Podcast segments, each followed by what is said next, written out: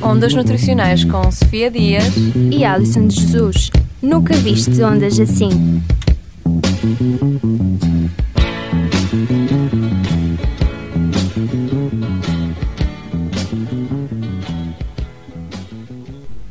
Olá a todos os nossos ouvintes. Olá, caros ouvintes. Olá, Sofia. Cá estamos Olá, nós Alison. para mais uma conversa com, não é? É verdade, este mês tem sido quase sempre andamento, temos feito imensas entrevistas fantásticas. Sim, sem dúvida. Convidados top.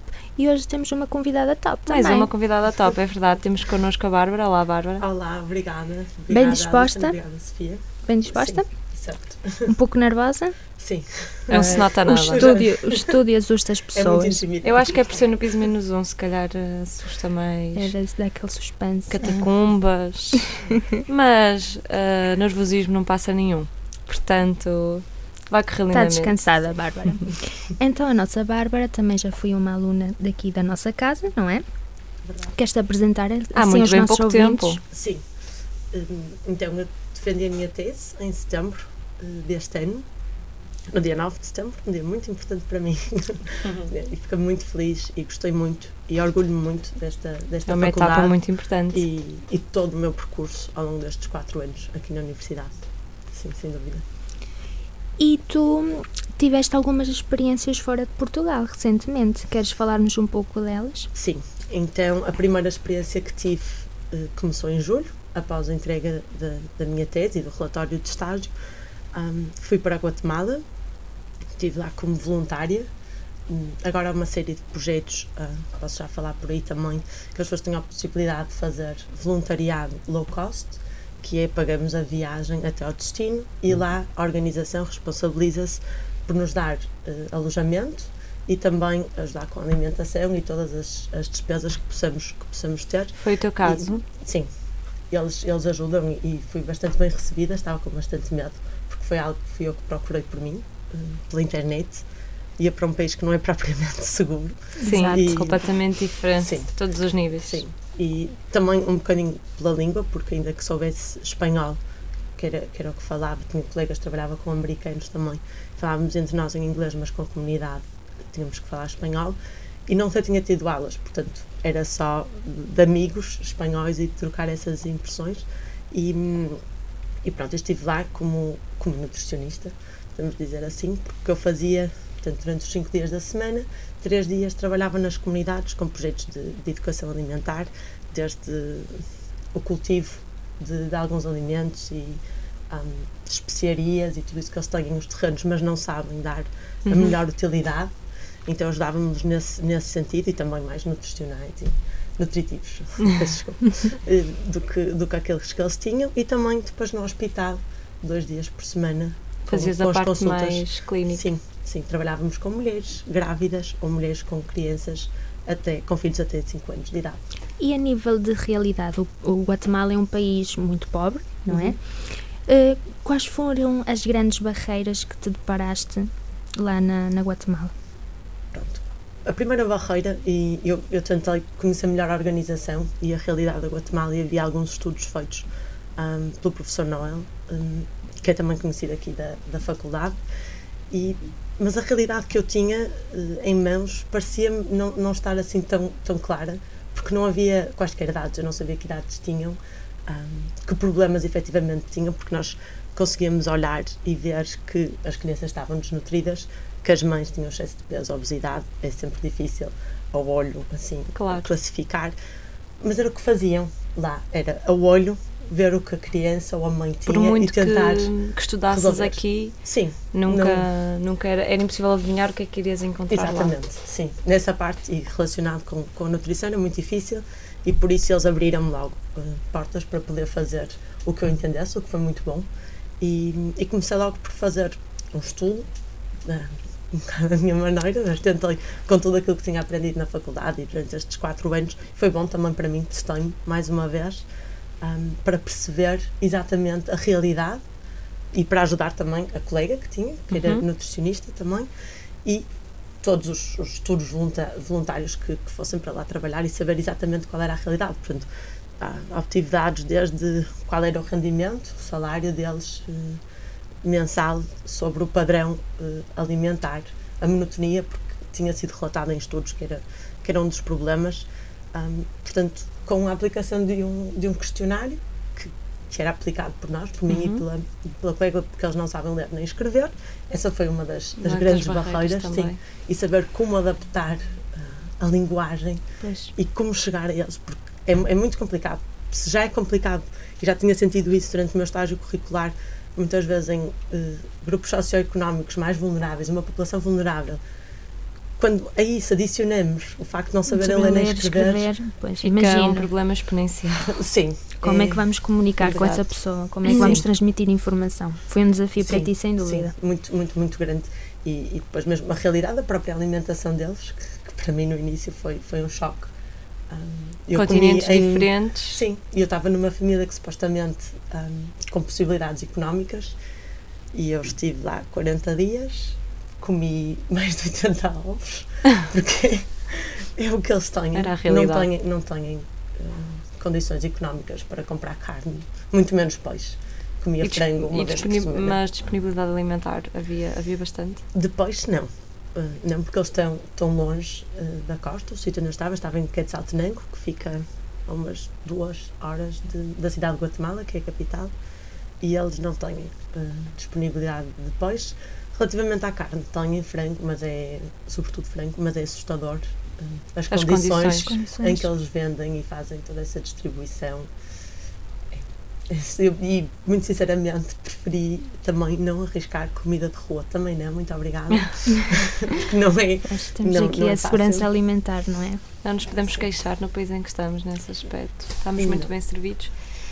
E, e tu foste, passaste de um país de terceiro mundo para uma, Sim, uma foi uma viragem de 180 graus. sim, completamente. Assim, em contrastes, foste para, ou seja, tu foste para Guatemala em julho, Uhum. estiveste lá 40 dias, voltaste, não te sentiste contente, tiveste que voltar, Voltar, a, a voar outra vez e foste para a Dinamarca. Exatamente, sim. Hum, Eu já tinha tudo mais ou menos eh, planeado antes Uhum. de ir para, para a Guatemala. Aliás, eu comecei a tratar do processo de- da minha ida para Copenhaga em fevereiro, fevereiro, março do, do ano passado, e do ano corrente, hum, ano passado letivo. E hum, sim, portanto, já sabia e já tinha. eh, mas foi Mas- muito complicado para mim quando regressei. Primeiro, estava num stress porque tinha que apresentar até Claro. Pronto. E sempre tive, ao menos tinha o meu orientador para me acalmar e, e dar ótimos conselhos. Também agradeço muito e foi muito importante eh, neste percurso e também me encorajou, tanto para a Guatemala como, como, Como para a Copenhaga. Sim, É E, aqui o portanto- nosso professor Nuno Borges, não é? Sim, também já foi entrevistado por nós. e deixo aqui também o meu agradecimento. eh, foi uma pessoa muito importante e, e que me marcou muito. E, e portanto, para mim foi um choque, porque depois cheguei, tinha a tese para defender, preparar tudo isso e sou um bocadinho perfeccionista nessas coisas, sobretudo no que diga à faculdade e nutrição e estudos.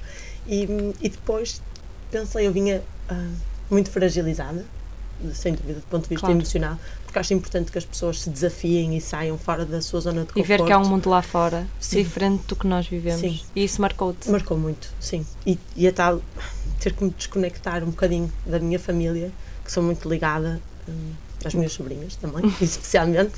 E hum, foi muito difícil para mim, foi um processo hum, duro, sobretudo a primeira semana, porque é tudo diferente, é tudo novidade. pessoal. Sim. E, e também não acho que as pessoas tenham que encarar essa realidade para valorizar isso, mas ter noção que, pelo menos, que isso existe e que há pessoas ainda hoje, no século XXI, a viver assim e a viver desta forma e que morrem à fome. Morrem, é uma, é uma realidade e tem que se, tem que se encarar isto e, e tentar. eh, Porque acho que nem toda a gente terá o perfil para, para encarar este tipo de situações e acho que é preciso mesmo ter noção até que ponto é que nós podemos. hum, Qual é o nosso limite? Sim, sim. E também por isso só, só fui esses 40 dias porque Mais não tinha a certeza de E- como e, me hum, adaptar. E é uma Sim. experiência que para, para nós, eh, eu e a Alison, futuras nutricionistas, mas para ti, como agora nutricionista, Uhum. são de extrema importância eh, para moldar a tua, tua pessoa como profissional de saúde. Sim. E também, eh, quando a Ana me perguntou também das barreiras, nós, nós tínhamos muitas, porque era a parte de falta de condições da parte das famílias e da comunidade, mas depois também da organização, que não tem E eu- assim, e apoios, houve, não é? houve muita aceitação da parte da- das pessoas em vocês uh, irem lá, uh, não, não havia não havia hum, revolta da não eles, eles aceitavam eles portanto a organização já, já existe há algum tempo portanto eles já estão já estão familiarizados de certa forma com a organização e com as nossas idas porque nós fazemos digamos auditorias entre aspas às casas para ver se eles estão a fazer um esforço por melhorar porque uhum eu digo casas, mas estamos a falar de. Não, não há chão, não é terra. É, é um processo intrusivo, sim, não é? E... Sim. E, e, muitos deles reconhecem que não têm condições e muitas vezes temos do espaço para nós é um quarto, para eles é o quarto, a cozinha, a sala, uhum. Eh, portanto Complicado. tudo tudo naquele espaço e depois temos famílias muito numerosas e eles sabem que nem sempre uh, têm as coisas como deveria ser. Nós vemos nas cozinhas a vaca, os gatos, os cães. Claro. E eles sabem que não está bem mas, mas é complicado. E é complicado e é explicar, não é? Sim. Olha, não, não é assim que tem que fazer. Sim. Há uma pessoa que não tem recursos e não tem Sim. literacia. É... E mesmo a higiene pessoal, que eles têm muitos mitos ah, da própria cultura uhum. em relação a homem e mulher. E para nós, que não estamos habituados a isso e que não somos desse tempo, é preciso ter uma é sensibilidade. É e é preciso ter uma sensibilidade que aqui se calhar não teríamos, não é? Ou seja, esses mitos tu tinhas que entender que estavas fora do, da tua Exato. zona de conforto e que aquelas pessoas veem a vida de outra, com outros olhos. É outra realidade. Sim. Sim, não podemos chegar lá e dizer, ah, desculpe, mas tenho que tomar banho todos os dias. Não, não, não tem, claro. que haver essa sensibilidade. Sim, de... sim, a forma como, é, sobretudo isso, a forma como comunicamos uhum. e como chegamos às pessoas e acho que também é muito importante, até mesmo a forma de vestir, eh, que para eles, mas em Portugal vestem-se assim. e eu estava com umas calças e uma t-shirt e para eles foi um choque. E... Foi, foi um choque. Foi um choque eu dizer que, que não tinha filhos, porque com 16 anos eles já têm um ou dois. Uh, foi um choque, então depois começaram, chamavam-me Foi um choque para eles e para Sim. ti. Sim, para os dois.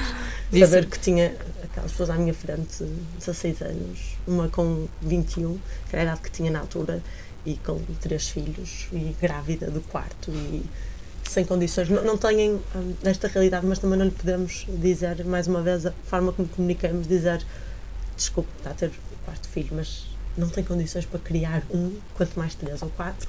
Mas é complicado. Já sim. são outros tipos de intervenção que sim. também são necessárias. Mas que é importante, sim, sim. Na, na, nutrição, saber comunicar. Não, não é preciso também esta realidade tão extremista, mas mesmo no dia a dia, quem quiser ficar em Portugal, acho que isso é muito importante, a forma como comunicamos e também há tantos mitos sobre a pois. nutrição que, que isso é sim, muito importante. Que ainda temos que, não, que desvendar.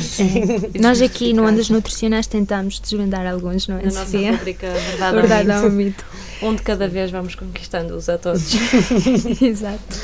Oh, Bárbara, e qual foi a experiência que tu mais recordas da tua vida na Guatemala?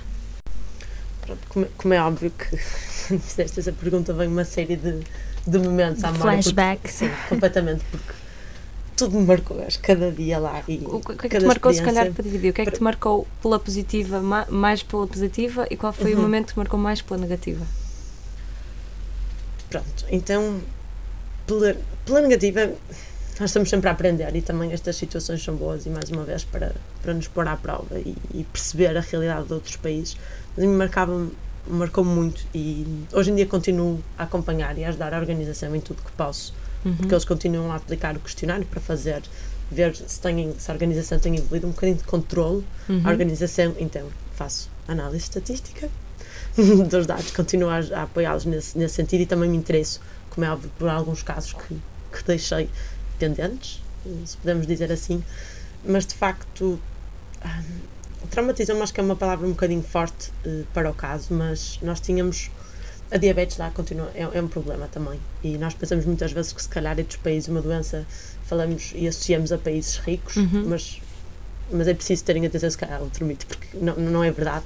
E, e lá era exatamente isso, um dos grandes problemas é que temos as crianças desnutridas com uma nutrição crónica, maioritariamente severa, ah, e as mães que estão obesas ou com excesso de peso, tal como, como mencionei, e tínhamos uma mãe um, ah, alcoólica, também é um problema uh, comum uh, lá, e, e diabética. E uma barreira cultural muito grande pela forma e o facto, a acessibilidade que elas têm, por exemplo, de ir ao hospital, porque eu fazia duas horas diariamente até chegar Um, Levantava-me às seis e meia, sete da manhã para conseguir chegar lá às dez Uhum. ou nove e meia. E, e portanto, imaginem para mim, é, que sou jovem e temos que, tínhamos que escalar todos os dias a montanha para passar para a comunidade e, portanto, para aquelas pessoas ainda mais difícil é. Ou seja, o medicamento elas não têm, e diabetes elas não sabem o que é isso e, e é difícil explicar o que é e tentar ajudá-las. E como porque- controlar? e como controlar, sim. E se, se para nós já é um problema em Aqui Portugal, fará lá. imaginem hum, lá e, e foi chocante porque pronto, a senhora acabou hum, de facto por, por morrer hum, porque era assustador e nós tentamos, eu cheguei com ela ao hospital tentar obter medicação e eles perguntaram a primeira pergunta, mas é para si? Eu disse, não, não, não, não eu venho, expliquei, vinha da organização. Uhum. eles recusaram-se a dar medicação, ai desculpe, não temos. Não temos, insulina não, não temos. Isto tudo é uma barreira cultural, porque eles não queriam dar porque Porque elas têm, vestem-se de forma diferente e, portanto, dá para perceber, porque elas têm a cultura maia, a cultura dos maias, e percebe-se claramente as pessoas que vêm das comunidades, as que vivem na cidade, digamos assim, e hum, eles simplesmente recusavam-se a dar medicação àquela mulher, porque de facto eles não têm abundância, mas se são obrigados, não é? A tratar Claro. as pessoas os cuidados e dar mínimos. cuidados mínimos e simplesmente não, não Porque davam. São seletivos, não é? Sim, e isso, isso Ou seja, vai, vai- será mais útil para uma pessoa de maior importância, Exato. talvez. exato, eles pensam dessa forma e, e Chocante, Sim. porque acabou por morrer. Sim, porque já estava. hum, Quando nós tomamos conhecimento, porque esta mulher não estava a ser acompanhada pela organização, porque não, não, não se encaixava eh, nos perfis. Sim. Claro que poderia ir ao hospital, ao nosso hospital, ao hospital da organização, mas com um acompanhamento contínuo, como nós tínhamos, porque só os nutricionistas, maioritariamente, é que vão às comunidades, porque os médicos fazem algum. a ser parte da vacinação nas escolas, mas com as crianças, não com os adultos. Portanto, para nós também, e outra barreira, era perceber eh, quem estava a precisar de apoio quem é que nós podemos ajudar e de que forma podemos ajudar essas pessoas.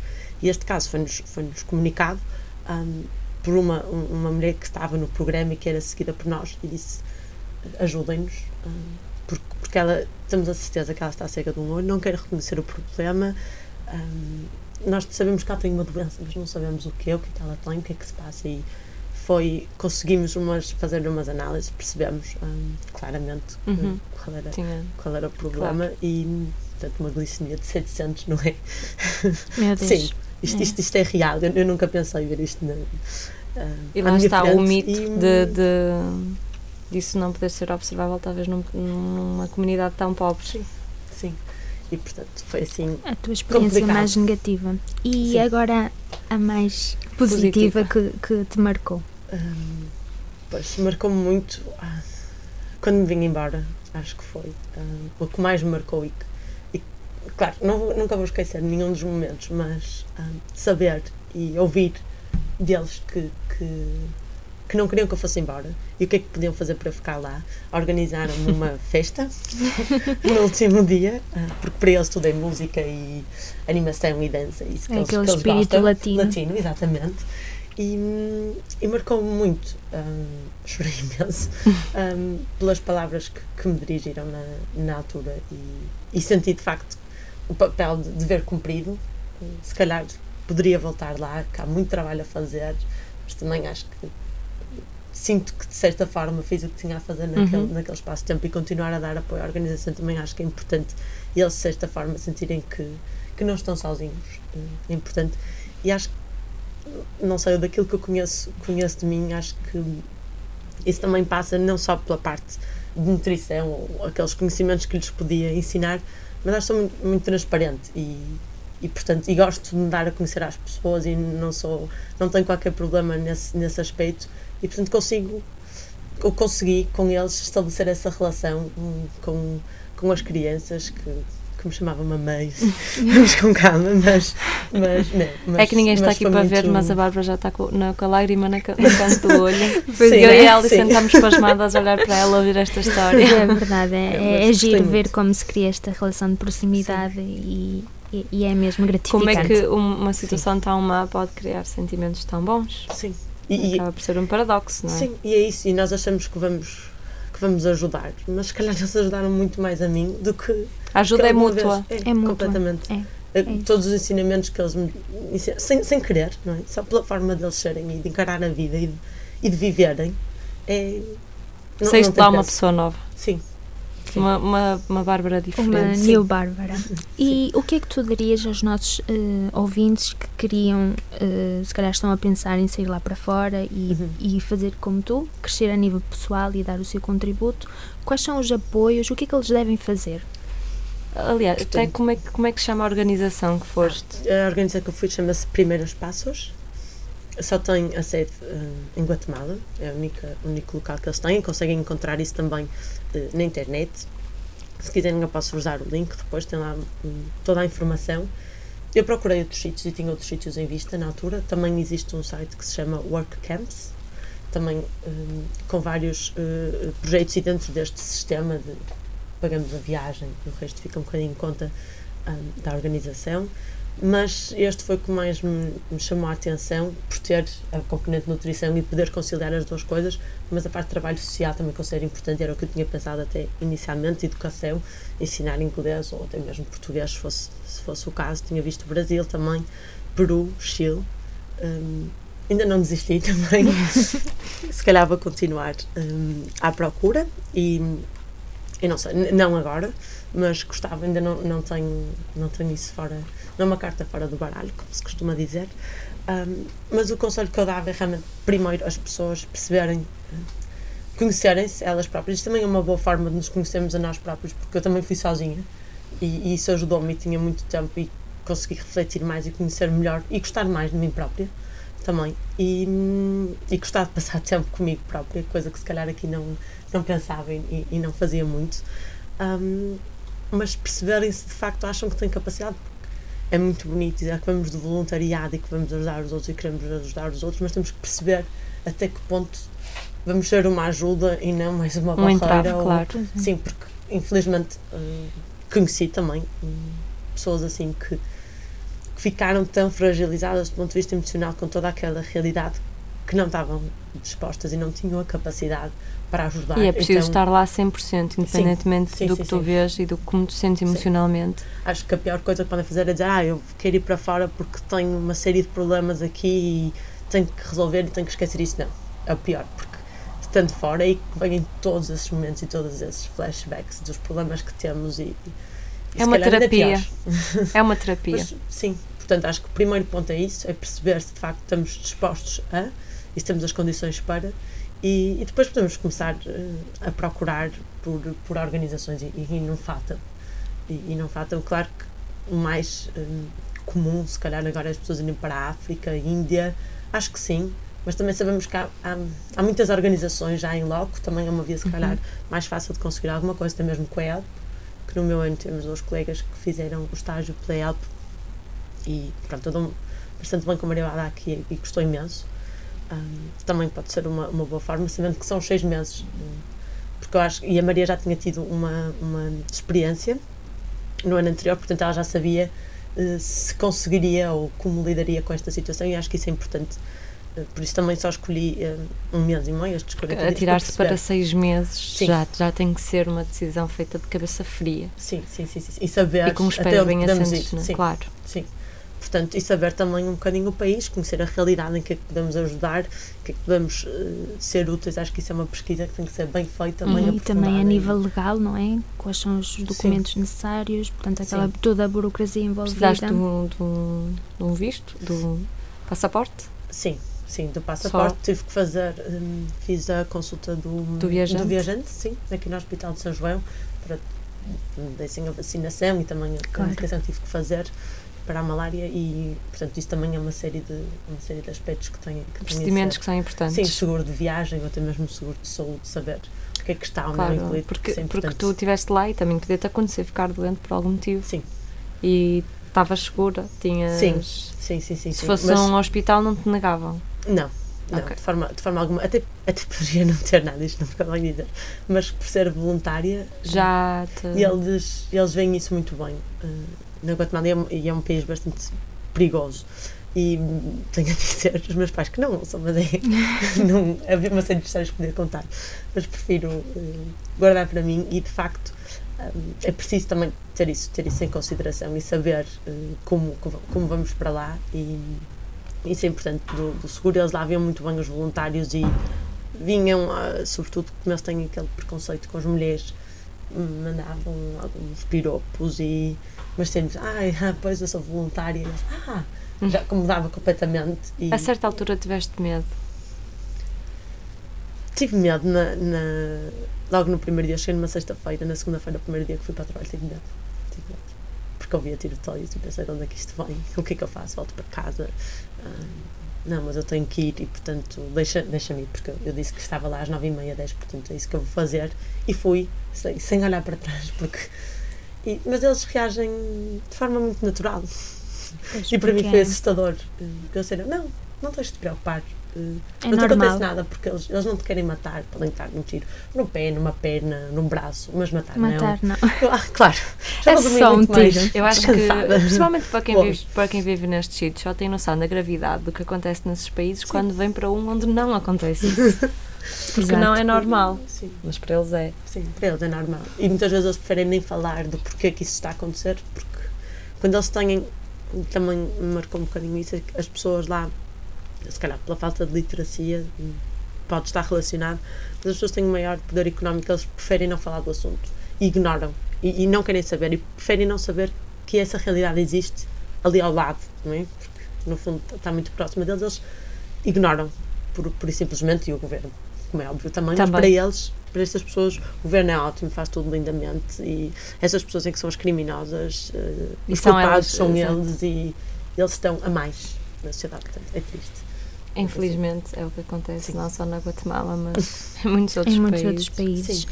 Mas tu, Bárbara, tiveste depois uma segunda experiência, não é? Está Exato. lá, a, está a reviravolta. A reviravolta, não é? A tua viagem à Dinamarca. Queres contar-nos um pouco dessa sim. tua experiência? Claro. Então, ah, isto começou, sim, mais ou menos nesta altura do ano passado, que eu sabia, e também tudo isto foi um bocadinho impulsionado, ou sentindo de certa forma também inspirada hum, por um estudante que teve aqui de Erasmus, hum, vindo de Espanha, e ele tinha feito bastantes, hum, tinha tido já algumas experiências e quando começou a contar as experiências, por isso é que eu acho que isto também é importante, de certa forma inspirou-me e deu-me vontade de, de, ter algo parecido. E, e, pronto, e decidi que de facto, não, não me perguntem porquê, se calhar por, já sou uma privilegiada nesse sentido porque já viajei bastante e sabia que a cultura nórdica e esses países que tinham algo que, que me cativava. Uh, era uma zona que eu nunca tinha ido, uh, mas o que eu via atraía-me, não, não, não sei explicar. Até depois num congresso que fui em fevereiro, no estágio, como em Lisboa, um congresso internacional, tinha lá presente alguns, sobretudo um, da Suécia, alguns professores de universidades lá e fiquei bastante interessada com o tipo de trabalho que eles faziam lá. Então, nesse momento, falei com, com a professora Cília, com o gabinete de mobilidade e, e também com a professora Bárbara.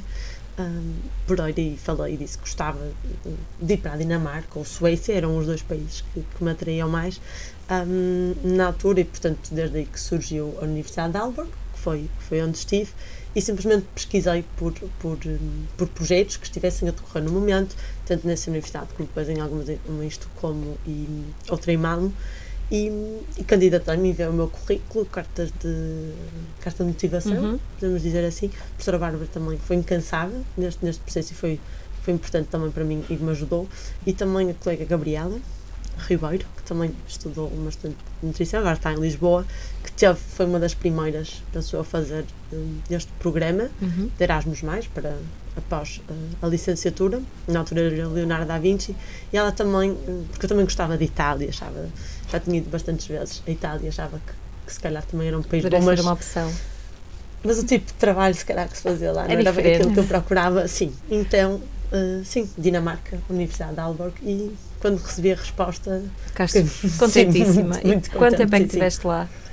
Eu estive lá não tanto tempo como, como, gostaria, porque inicialmente eu iria ficar de setembro, mal defendesse a tese, até dezembro, mas uh, por questões burocráticas e também falta de, de investimento, como, como, já referimos, nada que a faculdade ajudou-me, o gabinete de mobilidade também e a professora Sílvia também não foi um bom timing, mas um, tentaram me ajudar e que eu conseguisse esse, esse dinheiro, mas de facto as coisas não estão fáceis. Uhum. E devido a todo o panorama um, nacional, é cada vez uh, o apoio que dão cada vez mais escasso. Sim, é mais escasso e, portanto, fui por cerca de seis semanas, um bocadinho mais, sim. Mas mais ou menos isso. E seis sim. semanas que te marcaram mais uma vez. Sim, mais uma vez. E uh, como é que foi a experiência? Eu gostei muito. Um, primeiro, fui, fui extremamente bem recebida. Um, desde o momento que me foram buscar um, ao aeroporto, que me senti bastante bem recebida. toda a tour que me fizeram pela universidade com, com os professores. e Porque para eles é de facto algo importante, eles apreciam e valorizam muito as pessoas que vêm de fora, porque eles encaram isso como uma pessoa que tem novas ideias ou uma forma de refletir sobre uhum. resultados, por exemplo, na parte de nutrição diferente da deles e que encara o processo de outra, de outra forma. E, e portanto, senti-me muito, muito bem recebida. Um, claro que no início há sempre algumas barreiras, mais uma vez fui sozinha e não conhecia claro. ninguém e pronto, não foi, não, mas foi muito fácil. Porque já tinhas tido fácil. aquela experiência Sim, na Guatemala, se também, calhar foi... Também, se calhar, mas foi uma cidade que, que não sei explicar, que simplesmente eu cheguei e, e me senti bem. Não sei se pela forma das pessoas serem ou pelo estilo de vida que levam, que eu acho que é, impossível alguém. Quer dizer, não é impossível porque conheci pessoas que se queriam vir embora, sobretudo brasileiros que diziam. Por causa do, frio. Sim. pois. Sofremos o mesmo mal em Portugal, acho eu. Sim. Ainda pior na Dinamarca. Claro. Portanto, não, mas é uma, uma cidade que eu acho muito fácil de se gostar e, e de se ficar apaixonado, que era o que eu sentia. E relativamente ao trabalho foi. Não, não, mais uma vez, eu não tenho palavras porque foi, foi extraordinário. Sim, gostei, gostei muito, senti-me muito bem acompanhado. O que nós fazemos, este é um projeto europeu também, posso também deixar o link e estimulo as pessoas a visitarem, que é o Veggie Eats. É um programa europeu, estamos um, na Dinamarca, Itália, França e um, Reino Unido. E agora, portanto, todos estes países uh, já fizeram a sua análise sensorial. Nós estamos a trabalhar em parceria com a Vonduel um, na análise sensorial de ervilhas e milho. E agora, portanto, o objetivo deles, no fundo, é promover o consumo destes, destes produtos e, no fundo, no final, eles pretendem desenvolver um, receitas com o produto que, que, mais, uhum. uh, que mais atraiu, que tiveram melhores, melhores resultados. Também tivemos de fazer um questionário e, portanto, eu participei em todo, em todo esse processo, desde os testes de análise sensorial, que nós fazíamos em adolescentes e idosos. Um, fui a várias escolas, também foi ótimo, porque conheci, para além de Copenhaga e outra, e outra realidade que é bastante diferente um, de, de Copenhaga, mais uma vez. Um, os idosos também, que nunca, nunca tinha sido o meu público. Foi um momento, momento algum se calhar no primeiro ano, em, quando vamos à Câmara da Maia. Maia mas não, e, e, nunca senti que fosse, que tivesse essa facilidade de, de comunicar com com pessoas mas, mas correu bastante bem. E, e de facto a, a barreira linguística não, não existiu. Não na maioria desses casos falavam extremamente bem inglês fluente um, e portanto fui sim, e algo sim, engraçado é que apesar de estares num país da Europa também aí sentiste uma grande diferença cultural e social. Sim, sim. Como um, tivemos a falar antes da, da entrevista uh, falaste muito claro um, a consciencialização já existe. Sim, nós, tal como eu disse, eles estão, já estão noutro patamar. Um, pronto, posso contar novamente a minha história, a minha ida ao supermercado. Um, de escolher os ovos, eu olho para o preço e digo: estes ovos são os mais baratos, ainda que para mim não fossem baratos, mas vou levar estes. E senti essa discriminação, mas olharem para mim de lado como se eu tivesse e a comprar veneno, sem perceber o que é que eu estou a fazer. a comprar um produto fora do prazo da validade e que se passa? Pois eu não sabia ler, não sabia, não sei dinamarquês, e eu disse, mas o que é que isto tem escrito que eu, que eu não estou a atingir, será que isto é mesmo ovos? que isto são ovos de verdade? Mas pronto, uh, comprei, isso também foi, foi uma barreira para mim, porque estava a sozinha, tinha que fazer as minhas refeições e nos, as primeiras idas ao supermercado era uma loucura, porque eu não conseguia perceber, eu ia com o meu telemóvel. Já era uma aventura. Já, já a primeira vez fora, fora de casa a fazer as compras aqui em Portugal é complicado. Fará na Dinamarca, ou seja, passaste pela experiência dois em um. o meu melhor amigo, o que é que, o que, é que ah, significa isto? É, isto, isto é gordura, ok. Então isto. Ah, gordura saturada, então vamos lá decifrar e depois, claro, que as coisas foram ficando mais fáceis. Mas nessa história, então, eu trouxe os ovos e, e depois perguntei aos meus colegas de trabalho, afinal, tirei uma fotografia e disse: Eu comprei isto, posso comer, o que, o que é que isto tem? Porque ficou toda a gente a olhar para mim no supermercado. Eu disse: Ah, compraste isso? E olharam mais uma vez para mim de lado, ainda me senti pior. e continuando a pensar o que é que eu fui fazer. E sim, isto foi simplesmente porque optei pelo mais barato e não tinha visto sequer as outras opções, que eram a parte biológica, que é o que eles escolhem. Uhum. Portanto, eles têm definitivamente, uh, noutro nível, o preço é importante. Mas, mas, mas não, saúde... não, é, não é a saúde, sim, para eles e, e a prevenção, eles veem exatamente isso. Importam-se muito com a nutrição como forma de prevenção e ter este estilo de vida saudável, uhum. porque falamos da alimentação, mas a parte do exercício físico também está bastante presente. Tanto é a forma de locomoção deles é a bicicleta, Uh, portanto, o tráfico de carros acontece porque a prioridade é dos, dos ciclistas, depois dos peões e os carros ficam para o último. Portanto, há assim um bocadinho de trânsito por causa disso, mas não porque, porque haja muitos carros, porque a maioria das pessoas usa mesmo um, a bicicleta. E é um bocadinho assustador, até intimidante, ver a forma como eles conduzem com imensos gestos e, e levam pois, muito, muito a sério sim. e ficam bastante irritados se alguém se mete a fazer um passeio, porque estamos ali em personagem. Estás, estás no meu, estás no meu espaço. Sim, mas, portanto, sim, eles têm uma grande preocupação ecológica e, sobretudo, agora eles fazem alguns estudos, nisso a Universidade de Alba, que também é muito boa, fazem alguns estudos de sustentabilidade. Um, não sei se continua assim, mas lembro que também em política, aqui na faculdade, falamos sobre isso, sobre qual é o impacto sim, que, sim, fazer, que fazer aquele alimento tem um, no meio ambiente e, portanto, essa parte mais ecológica. Que é extremamente porque, importante. Sim, sim, porque eles, a parte de saúde, essa parte de, de educação alimentar que nós tentamos fazer aqui em Portugal, tentamos fazer estratégias inovadoras, porque até há algumas pessoas que sabem uhum. não é, que devem comer os hortofrutícolas, só que não o fazem, e tentamos perceber porquê e ter essas novas estratégias. E lá hum, já estamos no mesmo, portanto, as pessoas já sabem isso, cumprem. E vão se preocupar com a, a próxima com, meta. Exatamente, sim, sim, sim. E nós vemos isso nos estudantes na cantina, é, a cantina é self-service e pagam um, pelo peso eu tenho a certeza que se fosse aqui as escolhas eram completamente diferentes, mas nós vemos que de facto eles têm um, um, uma grande mesa com só de, de hortícolas e que as pessoas realmente vão lá e, e, escolhem e a maioria não precisa depois pôr a maionese por cima de nada, porque eles gostam e estão de facto familiarizados com, com estes sabores uhum. e texturas e sim, é o, o sonho para Portugal, não é? Sofia? É o sonho de Portugal e qualquer nutricionista. pois é. E continuamos a ter trabalho, que é uma coisa boa, porque vai haver sempre, porque há sempre alguma coisa, acho que isso que as pessoas têm que perceber.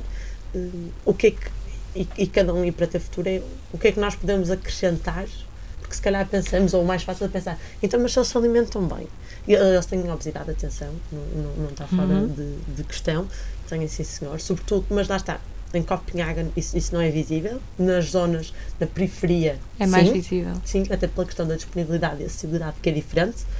Hum, e isso, isso é bastante, bastante visível, mas. Mas em Copenhagen mesmo. Não. É, até porque acaba por haver, a, a, meu ver, quando há uma maior consciencialização, há um maior emprego para nós, porque sim. as pessoas são mais conscientes e, e são mais suscetíveis a virem procurar a nossa ajuda. Sim. Sim, que é o que não acontece em Portugal. Exato.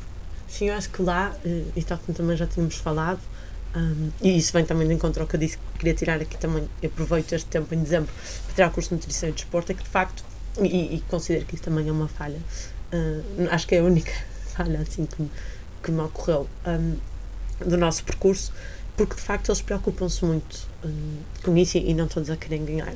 Massa muscular, ou a, a maioria até é quer, ou dos adolescentes, adolescentes, mas tem essa preocupação e esse interesse. E somos muito solicitados e chamados para Nesse fazer aspecto. esse tipo de trabalho, um, até porque considero que a formação deles a esse nível também não, não é muito boa e uma coisa que eles fazem bem é se não sabem, então não falam e preferem omitir ou, ou estar a dizer, olha, procura este profissional que o saberá ajudar Eu melhor. Acho que isso, isso é, é, uma, é uma política que deve ser implementada em Portugal que não existe. Pois. Sim, mas isso também lá está, vai da consciência, se vai, do, vai da, da consciência. Sim, porque isto conversas à parte, mas muito, muito da, da, às vezes a má visibilidade que a nossa profissão tem em Portugal deve-se mesmo a isso, a pessoas que falam sem formação nenhuma e que não sabem absolutamente Sim. nada do que estão a falar, que lá não acontece. Sim, não. Do, do que eu me apercebi, não. Um, eles têm, os ginásios uh, são mais uh, pequenos, não têm esta dimensão como tem em Portugal. Então fiquei um bocadinho chocada nesse sentido, porque são mais baratos. Acho que é a única coisa que eles têm mais barato que nós, um, porque de facto, pronto, as pessoas preferem correr ao ar livre ou a andar uhum. de bicicleta e tudo isso, do que propriamente enfiarem-se num, num ginásio. Eles apreciam muito o ar livre.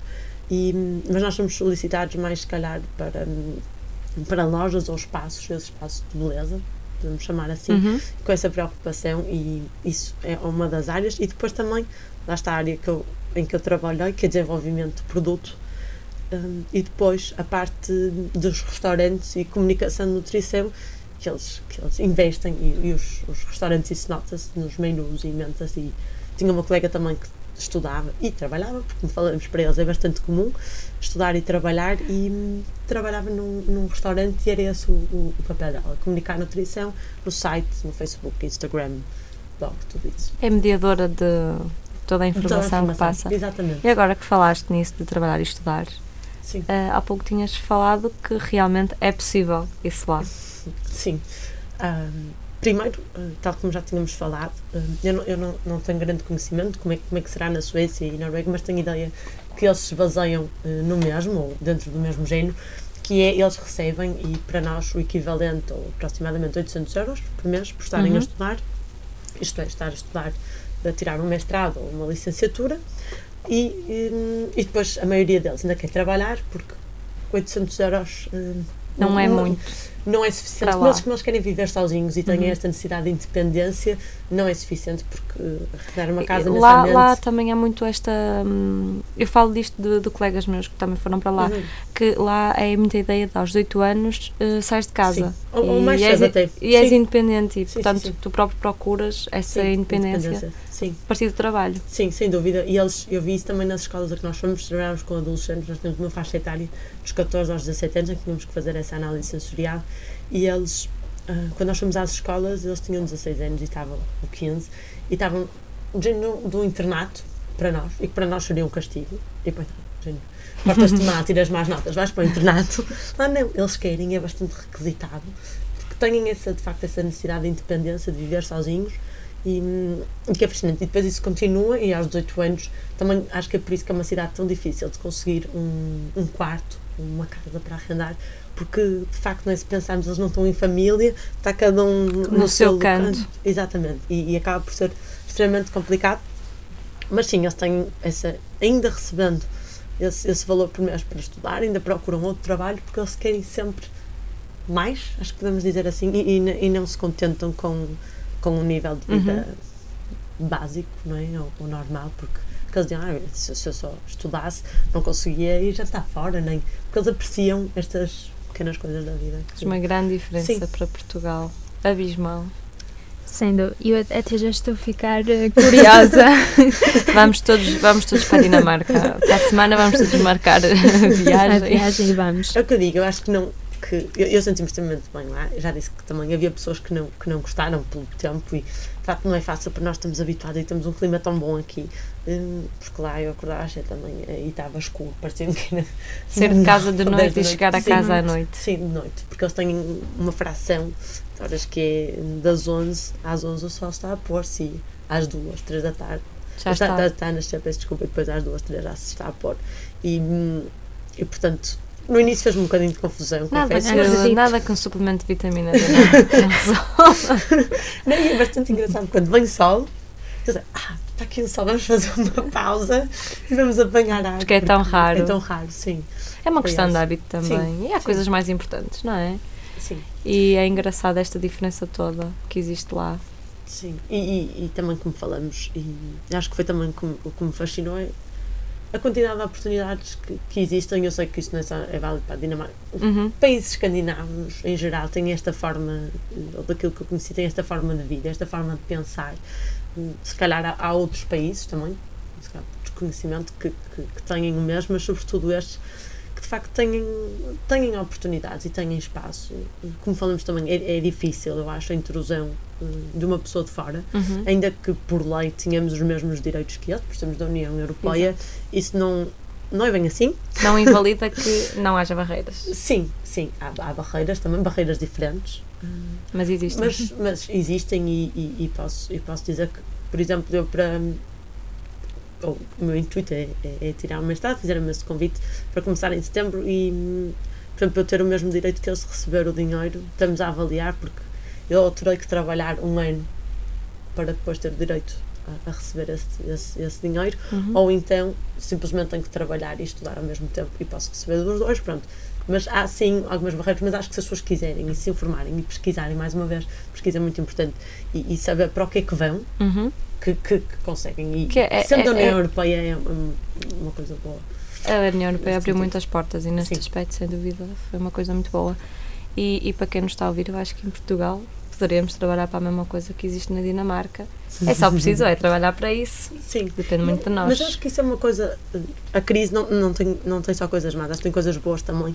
Isso é uma, eu acho que nós estamos muito habituados a esta diversidade e a como é que vamos dar a volta e o que é que podemos fazer. Sempre é que podemos no trabalhar medo, vivemos mais. sempre no medo. E, e, sempre, mas acho que somos um povo muito trabalhador. Sim, e, sim. Se calhar não toda a gente, infelizmente, mas, mas de uma forma geral, e, e, acho, acho que sim. E eles têm essa ideia. E claro que isto também devido à faculdade e todo o trabalho.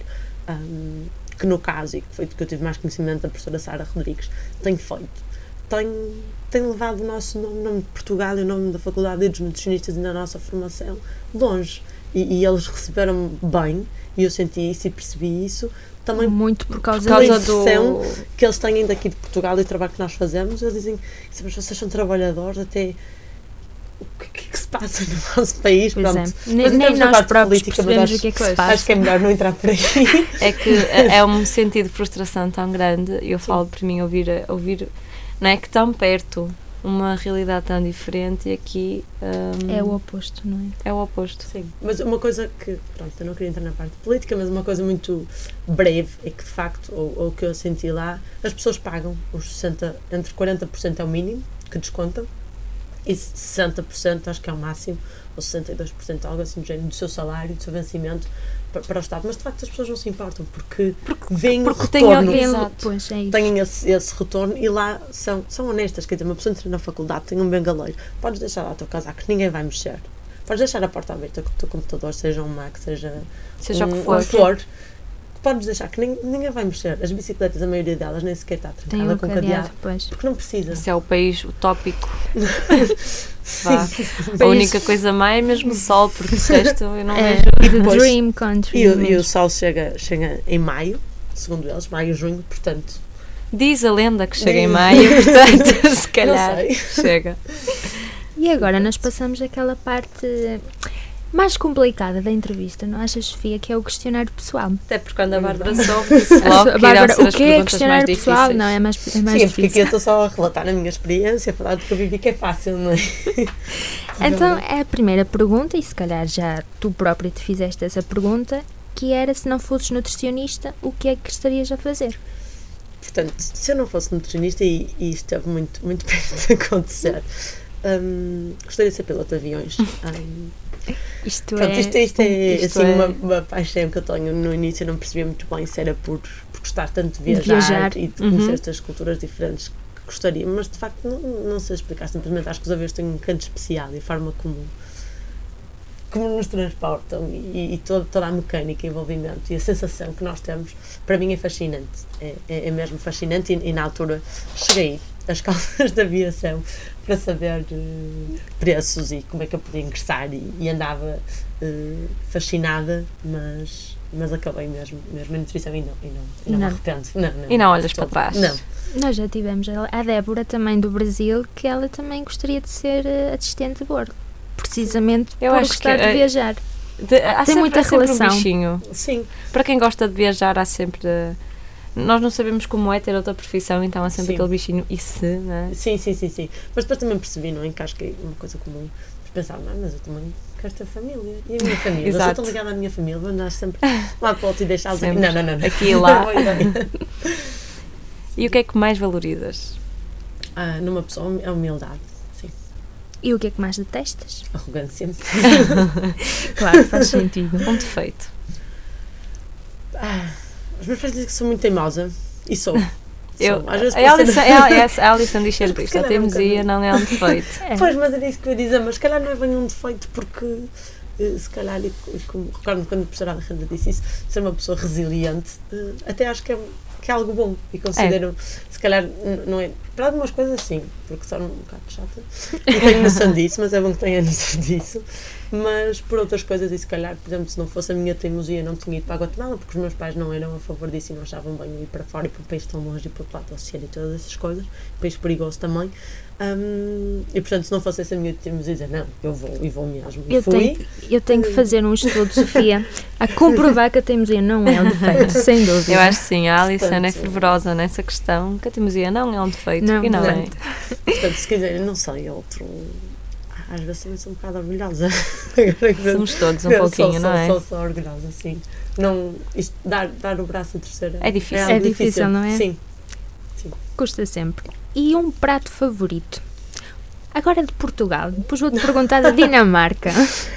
Ah, ah, de Portugal. Pois, porque eu dizia, quando disse assim, um prato preferido, o meu prato preferido é risoto. Hum, e gosto. E, e, e foi bom para, para ganhar também paciência. Porque eu gosto de pratos rápidos e finalmente faço coisas muito rápidas e, e como gosto tanto, dediquei-me a isso. Mas de Portugal, eu adoro comida portuguesa, mas gosto de arroz de pato. Arroz de pato, sim. Até porque foi a primeira refeição que a minha mãe me fez. Quando voltei da Guatemala e agora da Dinamarca. É praxe já. É praxe, sim. É mesmo. E um desejo para o futuro?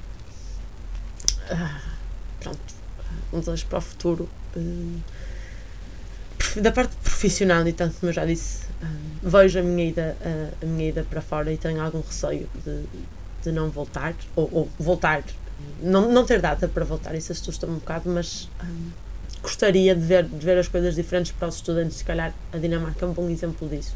E, e, e o meu desejo era que, de facto, primeiro as pessoas valorizassem a nutrição e soubessem a importância que tem e, e, e acho que isso é, isso é muito importante e esta faculdade está no bom caminho de, de formar bons profissionais, ainda que não, Todos é os fácil, obstáculos. temos a mesma Claro. educação, mas depois cada um faz o que quer com, com, essa, um. com, essa, com essa educação mas sim, o meu desejo era, era exatamente esse, ver, ver Portugal noutra situação, eu tenho noção que não será dentro de 10 anos ou se calhar não, Não é num futuro no próximo. futuro próximo acho que não não tenho essa, essa previsão assim eh, otimista, mas, mas gostava, gostava de poder, não sei se vou ficar ou não, mas quando regressasse que, que as coisas estivessem melhores e pelo menos as pessoas mais felizes e mais animadas e E com também- menos medo. com menos medo, sim, acho que às vezes é um bocado isso, eu gostava que as pessoas arriscassem a viver, porque acho que as pessoas ficam nesta.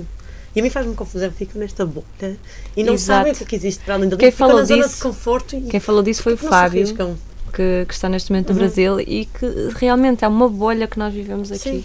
E aquelas frases que é muito giro, que muita gente põe, ah, a minha zona de conforto está aqui, os momentos estão aqui. Isto é muito bonito, mas Na pratiquem, realidade, pratiquem, façam, Exato. porque de facto estamos a nós próprios, Uhum. vemos até onde é que podemos ir, conhecemos mais sobre nós, crescemos, aprendemos. e só vivemos uma acho- vez. Exato. E se vivemos bem, é suficiente. Exatamente. Eu. Olha, Bárbara, foi um prazer enorme Oh, ter-te aqui obrigada. connosco. Exato. Ela, ela disse que estava nervosa, Sofia, mas Acho que eu estávamos percebo. mais nervosas nós do que ela, não, Exato, não eu percebo. Não percebo, Bárbara. E a Bárbara vai nos disponibilizar todos os links e todos Sim, os nomes claro. que falamos aqui vão estar disponíveis na página de página do Facebook, Facebook. assim que o programa sair. Por isso estejam atentos. Bárbara, muito Qualquer coisa obrigada. que precisem também, podem sempre eh, contactar ou falar comigo, estarei disponível. Já algumas pessoas me têm mandado mensagens a perguntar, terá algumas dúvidas. Claro que se quiserem fazer esta parte de mobilidade, melhor é mesmo dirigir Uhum. ao gabinete de mobilidade. Claro. Mas se não, qualquer coisa, estou sempre disponível para ajudar. Muito Poder. obrigada, Bárbara. Desejamos-te as melhores felicidades Obrigada. De certeza Também. Com esse espírito de vais ter muito sucesso. Bárbara, a exploradora, vai chegar longe e é assim que nós Muito desejamos. Aos nossos ouvintes, demos por terminado mais uma entrevista. Estivemos- Estejam atentos E até uma próxima. até uma próxima.